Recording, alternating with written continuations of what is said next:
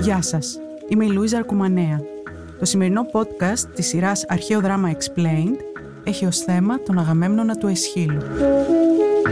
Για να μην χάνετε κανένα επεισόδιο της σειράς Αρχαίο Δράμα Explained, ακολουθήστε μας στο Spotify, Apple και Google Podcast. Είναι τα podcast της Lifeo.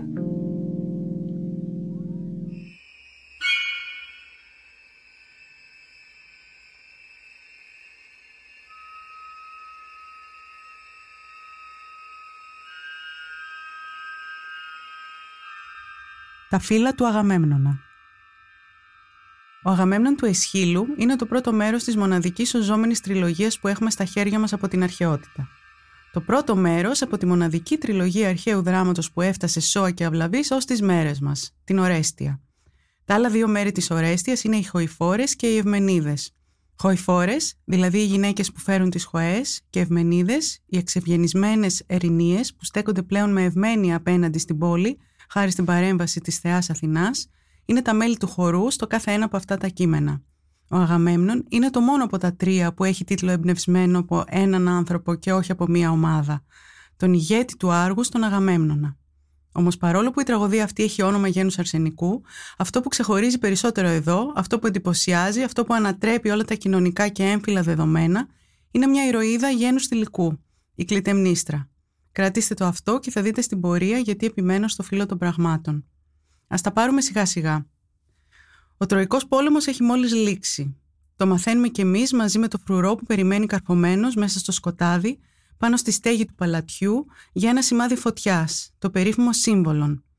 Πρόκειται εδώ για τη λεγόμενη φρικτορία, ένα σύστημα οπτικής επικοινωνίας με φρικτούς, δηλαδή φλεγόμενους πυρσούς ή δαυλούς, που χρησιμοποιούνταν στην αρχαιότητα για τη μετάδοση μηνύματος σε μακρινή απόσταση.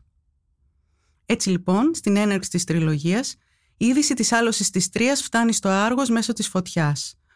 Όλοι περιμένουν τώρα περιχαρή στην επιστροφή του Αγαμέμνονα. Είναι ο μεγάλος νικητής, ο επικεφαλής του ελληνικού στρατεύματος. Δέκα χρόνια απουσιάζει και θα περίμενε κανείς ότι η σύζυγός του τον έχει αν μη τι άλλο επιθυμήσει. Όχι ακριβώς. Με το που πατάει το πόδι του στο παλάτι, τον δολοφονεί. Τον δολοφονεί στην πανιέρα με τη βοήθεια του εραστή του Αίγιστου. Οι τείχοι βάφονται κόκκινοι. Είναι το πρώτο σπλάτερ στην ιστορία του θεάτρου. Οι κραυγές του σφαγιαζόμενου αντιχούν μέχρι την αυλή. Ο χορός πανικοβάλλεται. Στη συνέχεια, το αιμοσταγές ντουέτο δολοφονεί και την Κασάνδρα, την εχμάλωτη πριγκίπισσα και ερωμένη του Αγαμέμνονα που έχει φέρει μαζί του από την Τρία. Η κλητεμνίστρα εξέρχεται από το παλάτι θριαμβευτικά, όρθια πάνω στο εκύκλημα, με τα δύο σφάγια στα πόδια της. Ο χορός παθαίνει σοκ. Δεν μπορεί να διανοηθεί ότι μια γυναίκα έκανε αυτή την ανίερη πράξη. Εκείνη υπεραμείνεται του εγκλήματό της με πλήθος επιχειρημάτων και ζητά να αντιμετωπιστεί όπως ένας άνδρας εκδικητής. Το έργο κλείνει με την είσοδο του Αίγιστου, ο οποίος εξηγεί με τη σειρά του τα κίνητρα και τις προθέσεις του, το σχέδιό του να βασιλεύσει εφ' εξής ανοιχτά στο Άργος μαζί με την Κλητεμνίστρα.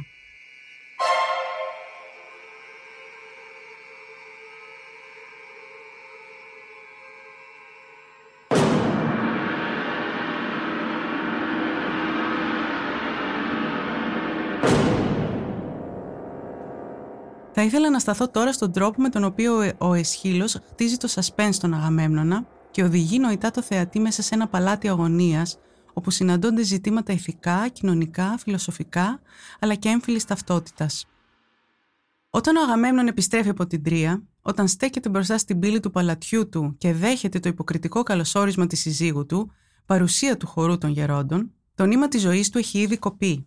Φρόντισαν γι' αυτό μια πληθώρα δυνάμεων, Ποιο να πρωτοθυμηθούμε από τους τρομερούς προγόνους του, τον παππού του, τον Τάνταλο, που πρόσφερε το γιο του Πέλοπα ως γεύμα στους Θεούς, ή τον πατέρα του, τον Ατρέα Hannibal Cannibal, που μαγείρεψε τα παιδιά του αδερφού του Θιέστη και του τα σέρβιρε για να τα δοκιμάσει; Πράξεις ανίερες, μολυσματικές, που έθεσαν σε λειτουργία τον αδυσώπητο μηχανισμό εξόντωσης του Αγαμέμνονα, γιατί ως γνωστόν το μίασμα κληρονομείται από γενιά σε γενιά.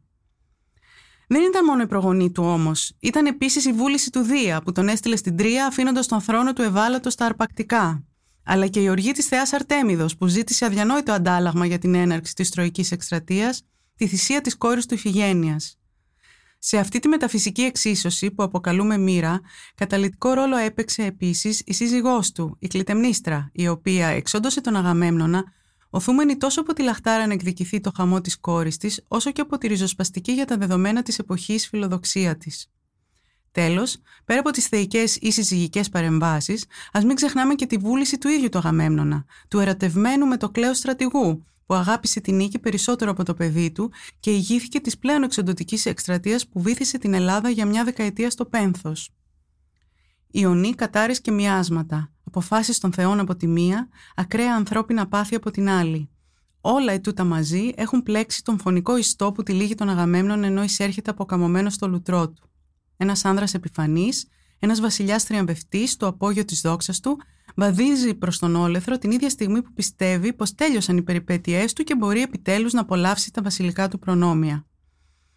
Η τραγική ηρωνία ξεχυλίζει από τους στίχους της τραγωδίας ετούτης, και ενώ ο θάνατος είναι το τελευταίο πράγμα που περνάει από το μυαλό του ήρωα, ο Εσχύλος έχει αριστοτεχνικά συνθέσει γύρω από το μελοθάνατο, άβρα δυσίωνη, ατμόσφαιρα πλητική, εκθέτοντας όλες τις παραμέτρους που οπλίζουν το χέρι της κλητεμνίστρας με το φωνικό όπλο.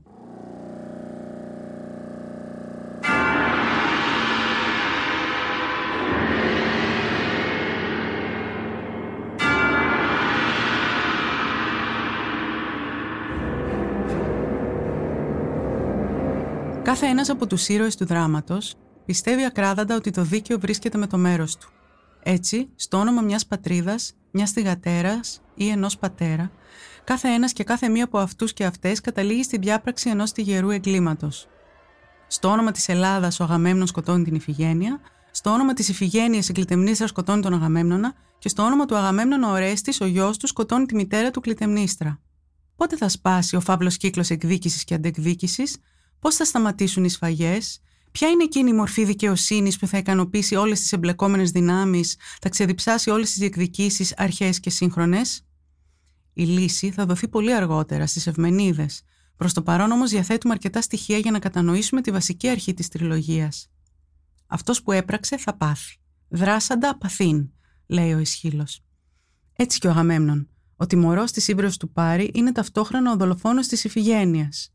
Από κυνηγό θα μεταμορφωθεί σε θύραμα, πληρώνοντας το τίμημα της επιλογής του. Βλέπετε, στην πρώτη τραγωδία της τριλογίας λειτουργεί ο νόμος της δίκης, όχι όμως με την έννοια της δικαιοσύνης, αλλά με την έννοια της ανταπόδοσης.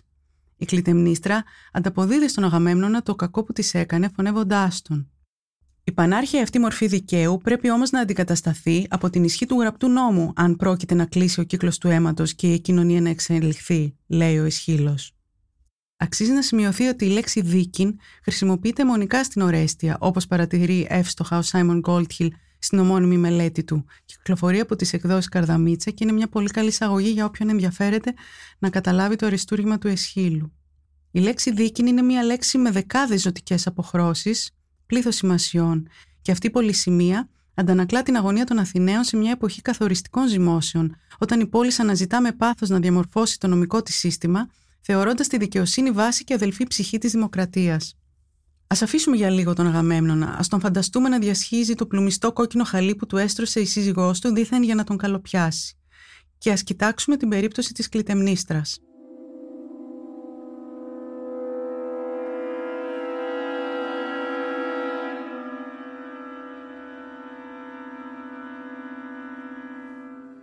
Η Ορέστια αφηγείται την εξέλιξη της ανθρωπότητας μέσα από την αιματοβαμμένη ιστορία μιας βασιλικής οικογένειας που κατασπαράζει κυριολεκτικά και μεταφορικά τις άρκες της, προκαλώντας αναταραχή σε όλα τα επίπεδα της κοινωνικής και πολιτικής ζωής της χώρας, τραυματίζοντας το φαντασιακό της και γύροντας διαρκώς και πηγόντως το αίτημα της δικαιοσύνης. Η εναρκτήρια σκηνή στον Αγαμέμνονα, ο φρουρός πάνω στη στέγη, θα μπορούσε να είναι η περίοδος αναμονής του βυθισμένου στο σκοτάδι ανθρώπου για την άφηξη του φωτός, για την έναρξη του πολιτισμού, Σχεδόν σε κάθε σημείο της αφήγησης, η διαδοχή των γεγονότων παρουσιάζεται σαν μια δυσόπιτη σύγκρουση ανάμεσα σε άνδρες και γυναίκες, άρενα και φίλεα. Ο φόνος του Αγαμέμνονα, παραδείγματος χάρη, περιγράφεται ως Φίλης άρσενος φωνεύς έστιν, το φιλικό φωνιάς του αρσενικού. Η έμφαση στη σημασία της έμφυλης διαφοράς αναδύεται ήδη στον πρόλογο, όταν ο φρουρός, αναφερόμενος στη διαταγή που είχε λάβει από την κλητεμνίστρα, σχολιάζει. Όδεγαρ κρατεί γυναικός ανδρόβουλων ελπίζων κέαρ. Έτσι προστάζει ελπίδες τρέφοντας η καρδιά της ανδρόβουλης γυναίκας. Η λέξη αυτή, ανδρόβουλος, είναι κομβική σημασίας. Σημαίνει που βούλεται σαν άνδρας, που έχει ανδρική βούληση. Μια γυναίκα λοιπόν που επιθυμεί σαν άνδρας, που επιθυμεί αυτά που αρμόζουν σε έναν άνδρα. Μα τι ανομαλία. Για να καταλάβουμε καλύτερα την επαναστατικότητα της πράξεως της κλητεμνίστρας, θα υπενθυμίσω εδώ τη θέση της γυναίκας κατά την κλασική εποχή, την εποχή δηλαδή που γράφονται οι τραγωδίες. Η Αθηναία είναι μια αιώνια ανήλικη. Αυτό επιβεβαιώνεται από την υποχρέωση να έχεις όλη τη ζωή της έναν κηδεμόνα, έναν κύριο, τον πατέρα της πρώτα, έπειτα τον σύζυγό της και αν αυτός πεθάνει πρώτος, το γιο της ή σε απουσία του γιού της, τον πιο κοντινό συγγενή. Η ιδέα μιας ανήπαντρης γυναίκας, ανεξάρτητης, που διαχειρίζεται την προσωπική της περιουσία, είναι αδιανόητη. Σκοπός του γάμου είναι προπαντός η γέννηση αρσενικών κληρονόμων.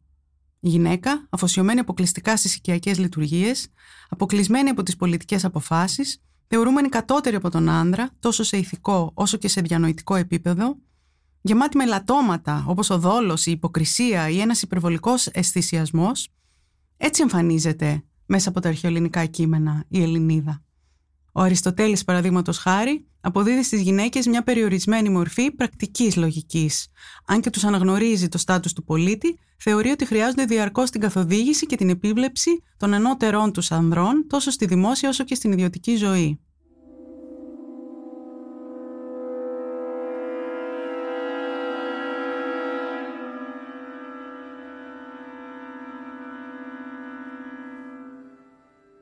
Φανταστείτε λοιπόν την κλητεμνίστρα μέσα σε αυτό το ασφικτικό κοινωνικό πλαίσιο που μόλις σας περιέγραψα. Φανταστείτε αυτή τη γυναίκα να αναδύεται από το πλήθος των υποταγμένων γυναικών και να διεκδικεί με τον πέλεκι την εξουσία. Φανταστείτε τι, αυτή τη γυναίκα που δεν έγνεψε το μαλλί μια μέρα στη ζωή της, να κόβει το νήμα της ζωής του άνδρα της με τόσο βίαιο τρόπο. Νομίζω πως μια τέτοια γυναίκα ήταν αρκετή για να χάσουν οι άνδρες Αθηναίοι τον ύπνο τους πολλά βράδια. Η συζυγοκτόνος Βασίλισσα δεσπόζει με την παρουσία της σε ολόκληρη την τραγωδία. Με ποιους τρόπους επιτυγχάνεται η αναπαράστασή της ως ανατρεπτική, απειλητική, εξωφρενική, σε δύο κυρίως επίπεδα καταδεικνύεται η υπέρβαση των ορίων εκ μέρους της, στο επίπεδο της γλώσσας και σε αυτό της σεξουαλικότητας. Σε μια κοινωνία όπου θεωρείται ιδεώδο να μην ακούγεται ποτέ η φωνή της γυναίκας παρά μόνο σε σπάνιες περιπτώσεις που αφορούν θρησκευτικές εορτές και τελετές, Θυμίζω εδώ την παρένεση του Περικλή στον επιτάφιο προς τις χείρες των πεσόντων να μην φανούν κατώτερες από τη γυναική αφήση τους και συγκεκριμένα τη συμβουλεύει να μην ακούγεται το όνομά σας μεταξύ των ανδρών είτε για καλό είτε για κακό.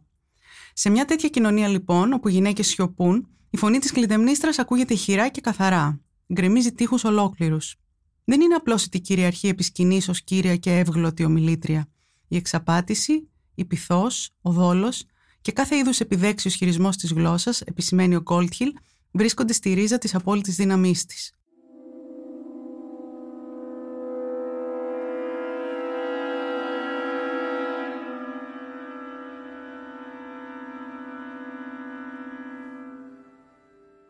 Υπάρχει μια πολύ ισχυρή παράδοση στην αρχαιοελληνική σκέψη που συνδέει τη θηλυκή φύση με την πονηριά, τον δόλο και την αλλοιωμένη, παρεφθαρμένη γλώσσα.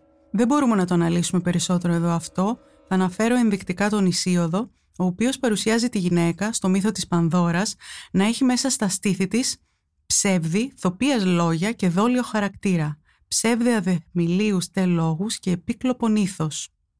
Στον Αγαμέμνονα ακούμε την κλητεμνίστρα να ψεύδεται ανερυθρίαστα. Όταν διαβεβαιώνει το χορό παραδείγματος χάρη, την ώρα που περιμένουν όλοι μαζί την επιστροφή του Αγαμέμνονα, πόση αγάπη νιώθω για τον άντρα μου, ούτε ιδενή από άλλον άντρα ξέρω. Τους αποκαλύπτει μάλιστα ότι όσο έλειπε ο Αγαμέμνων, κακόπαθαν τα μάτια της από την αγρύπνια και κόντεψε πολλές φορές να κρεμαστεί από τη στενοχώρια της. Οφείλουμε να παραδεχτούμε ότι η performance που δίνει ως πιστή μάτυχη σύζυγος είναι μοναδική. Όσον αφορά την έκφραση της σεξουαλικότητάς της τώρα, εισερχόμαστε σε μια εντελώς κόκκινη ζώνη, εφόσον δεν υπήρχε κάτι πιο τρομακτικό για τον Έλληνα άνδρα από το μυστήριο της γυναικείας σεξουαλικότητας. Τι άλλο μπορεί να οδήγησε στον πλήρη περιορισμό των γυναικών στα ενδότερα του οίκου, αλλά και στη στέρηση κάθε δικαιώματος λόγου και συμμετοχής στα κοινά, αν όχι ο φόβος και η ανάγκη καταστολής των θηλυκών ροών. Εξού και η μοιχεία γινόταν αντιληπτή πρωτίστως ως κοινωνική απειλή. Σκεφτείτε μόνο ότι η απιστία της ωραίας Ελένης κινητοποίησε μια ολόκληρη χώρα να εκστρατεύσει και να εμπλακεί σε δεκαετή πόλεμο. Η μοιχεία υποσκάπτει τα θεμέλια της πατριαρχίας. Η επιθυμία της γυναίκας μπορεί ανα πάσα στιγμή να εκραγεί, προκαλώντας απορρίθμιση της καθεστικής τάξης. Γι' αυτό καλό είναι να την κρατάμε περιορισμένη και σε καταστολή, εφόσον θέτει σε κίνδυνο την πατρογραμμική κληρονομική διαδοχή. Η κλητεμνίστρα όμως αδιαφόρησε για όλα αυτά. Τα έγραψε στα παλιά της τα σανδάλια. Όταν τη συναντάμε, έχει ήδη αναλάβει τα ενία. Όπως σχολιάζει ο χορός, η Βασίλισσα δικαιούται να διοικεί εν τη απουσία του συζύγου Βασιλιά. Εκείνη όμως δείχνει αποφασισμένη να καταστήσει την αντιβασιλεία της μόνιμη. Οπότε αναλαμβάνει το ρόλο του τυράννου, εντύπωση που επιβεβαιώνεται και στα δύο πρώτα μέρη της τριλογίας. Δεν κυβερνά μόνη σε πλήρη γυναικοκρατία, αλλά διατηρεί την αρχή με τη συμμετοχή του εραστή της Αίγιστου. Βέβαια, η ισχύς και η λάμψη της κλητεμνίστρα είναι τόσο έντονη, ώστε ο άνδρας που θα σταθεί δίπλα της πρέπει μοιραία να συρρυκνωθεί. Και πράγματι ο Αίγιστος παρουσιάζεται με όχι ιδιαίτερα κολακευτικά χρώματα στην πρώτη αυτή τραγωδία και γενικότερα στο αρχαίο δράμα. Είναι ο αρσενικός που καταλαμβάνει τον εσωτερικό χώρο, είναι οικουρός και αρνείται να πάει στον πόλεμο. Είναι μόνο βοηθός και όχι εμπνευστής της συνωμοσίας εναντίον του Αγαμέμνονα, είναι ο υποταγμένος αρσενικός, το ανήμπορο λιοντάρι. Εξού και ο χορός τον αποκαλεί υποτιμητικά γυναίκα. Αυτή η αντιστροφή των ρόλων, η ανδροπρεπής ανδρόβουλος γυναίκα και ο θηλυπρεπής άνδρας, είναι ένα υπέροχο δείγμα της εσχήλια τεχνικής. Το αρσενικό θηλυκό μοντέλο, με όλες τις queer παραλλαγές του, παρέχει την κεντρική μεταφορά που σεξουαλικοποιεί τα υπόλοιπα ζητήματα και τα ελκύει στο μαγνητικό πεδίο της. Με έναν αριστοτεχνικό τρόπο, το προσωπικό γίνεται συλλογικό και η πάλη των φύλων μετακινεί όλα τα πολιτιστικά και πολιτικά δεδομένα.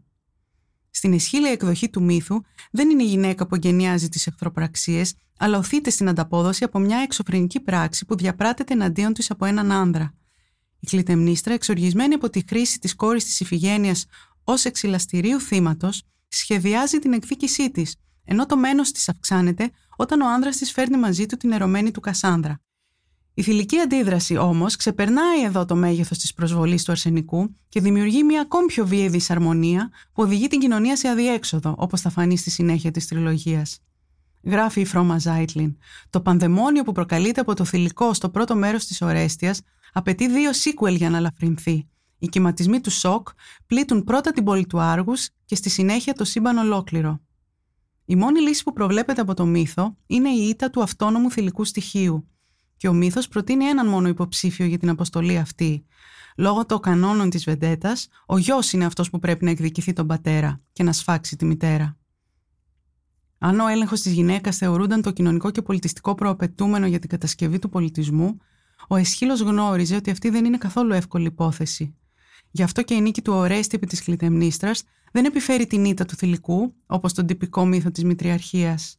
Κάθε άλλο, ο φόνος της μητέρας έχει αδυσόπιτες συνέπειες, οδηγεί τον Ορέστη στην τρέλα και καλεί στο προσκήνιο τις τρομερές ερηνίες, που καταφθάνουν αγριεμένες, διψασμένες να υπερασπιστούν το δίκαιο της δολοφονημένης μητέρας. Οπωσδήποτε, στο τέλος της τριλογίας έχουμε τον ύμνο της πόλεως, όπου δοξολογείται ο έλεγχος της γυναικείας συμπεριφοράς, ο γάμος και η τεκνοποίηση νόμιμων απογόνων. Αυτό έχει δοθεί από πολλούς ως μια επανεπικύρωση της αρσενικής κυριαρχίας και της καθεστικής τάξης. Δεν πρέπει όμως να ξεχνάμε ότι η λύση του δράματος επιτυγχάνεται μέσω της Αθηνάς, η οποία αψηφά τις κυρίαρχες νόρμες που επιβάλλεται να υιοθετήσουν τα δύο φύλλα.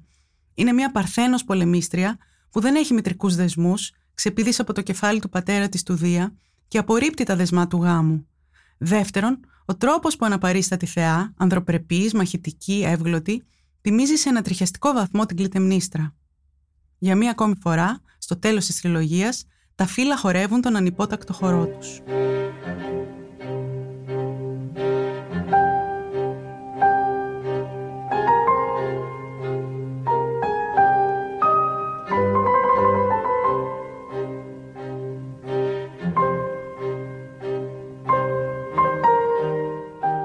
Κορυφαίος Ιταλός σκηνοθέτης Ρωμαίο Καστελούτσι παρουσίασε τη θρηλυκή ορέστια του το 1995 στην Ιταλία. Στη δική του εκδοχή, η κλητεμνίστρα ήταν μια υπέρβαρη γυναίκα, γυμνή και ξαπλωμένη σε ανάκλυντρο, με τη σάρκα της να ξεχυλίζει προς όλες τις κατευθύνσεις.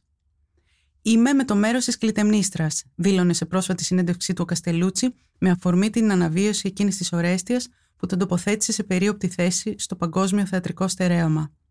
Και συνεχίζει. Είχε δίκιο που σκότωσε τον Αγαμέμνονα. Θέλω να υιοθετήσω τη σκέψη της κλητεμνίστρα και όλων των γυναικών. Υποστηρίζω το δικαίωμα της γυναίκας το δικαίωμα της φύσης, το δικαίωμα του σώματος. Και αυτή ακριβώς είναι η τάση σήμερα στο σύγχρονο θέατρο. Αν και δεν γνωρίζω κατά πόσο θα κινηθεί προς τα εκεί ο Ούλριχ Ράσε. Να σημειώσω ότι ο Ράσε θεωρείται από τους πιο ενδιαφέροντες σύγχρονους Γερμανούς σκηνοθέτες, έχοντας κατακτήσει ένα εντελώς δικό του ριζοσπαστικό τρόπο έκφρασης, με γνωρίσματα τη μνημιακότητα, τη χωρικότητα, το ρυθμικό καταιγισμό και το σκοτάδι.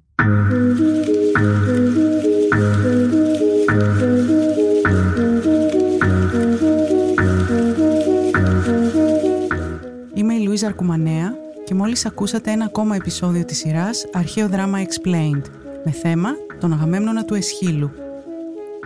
Για να μην χάνετε κανένα επεισόδιο, ακολουθήστε μας στο Spotify, Apple και Google Podcast. Ηχοληψία, επεξεργασία και επιμέλεια, Φαίδωνας Κτενάς και Μερόπη Κοκκίνη. Ήταν μια παραγωγή της LiFO. Είναι τα podcast της LiFO.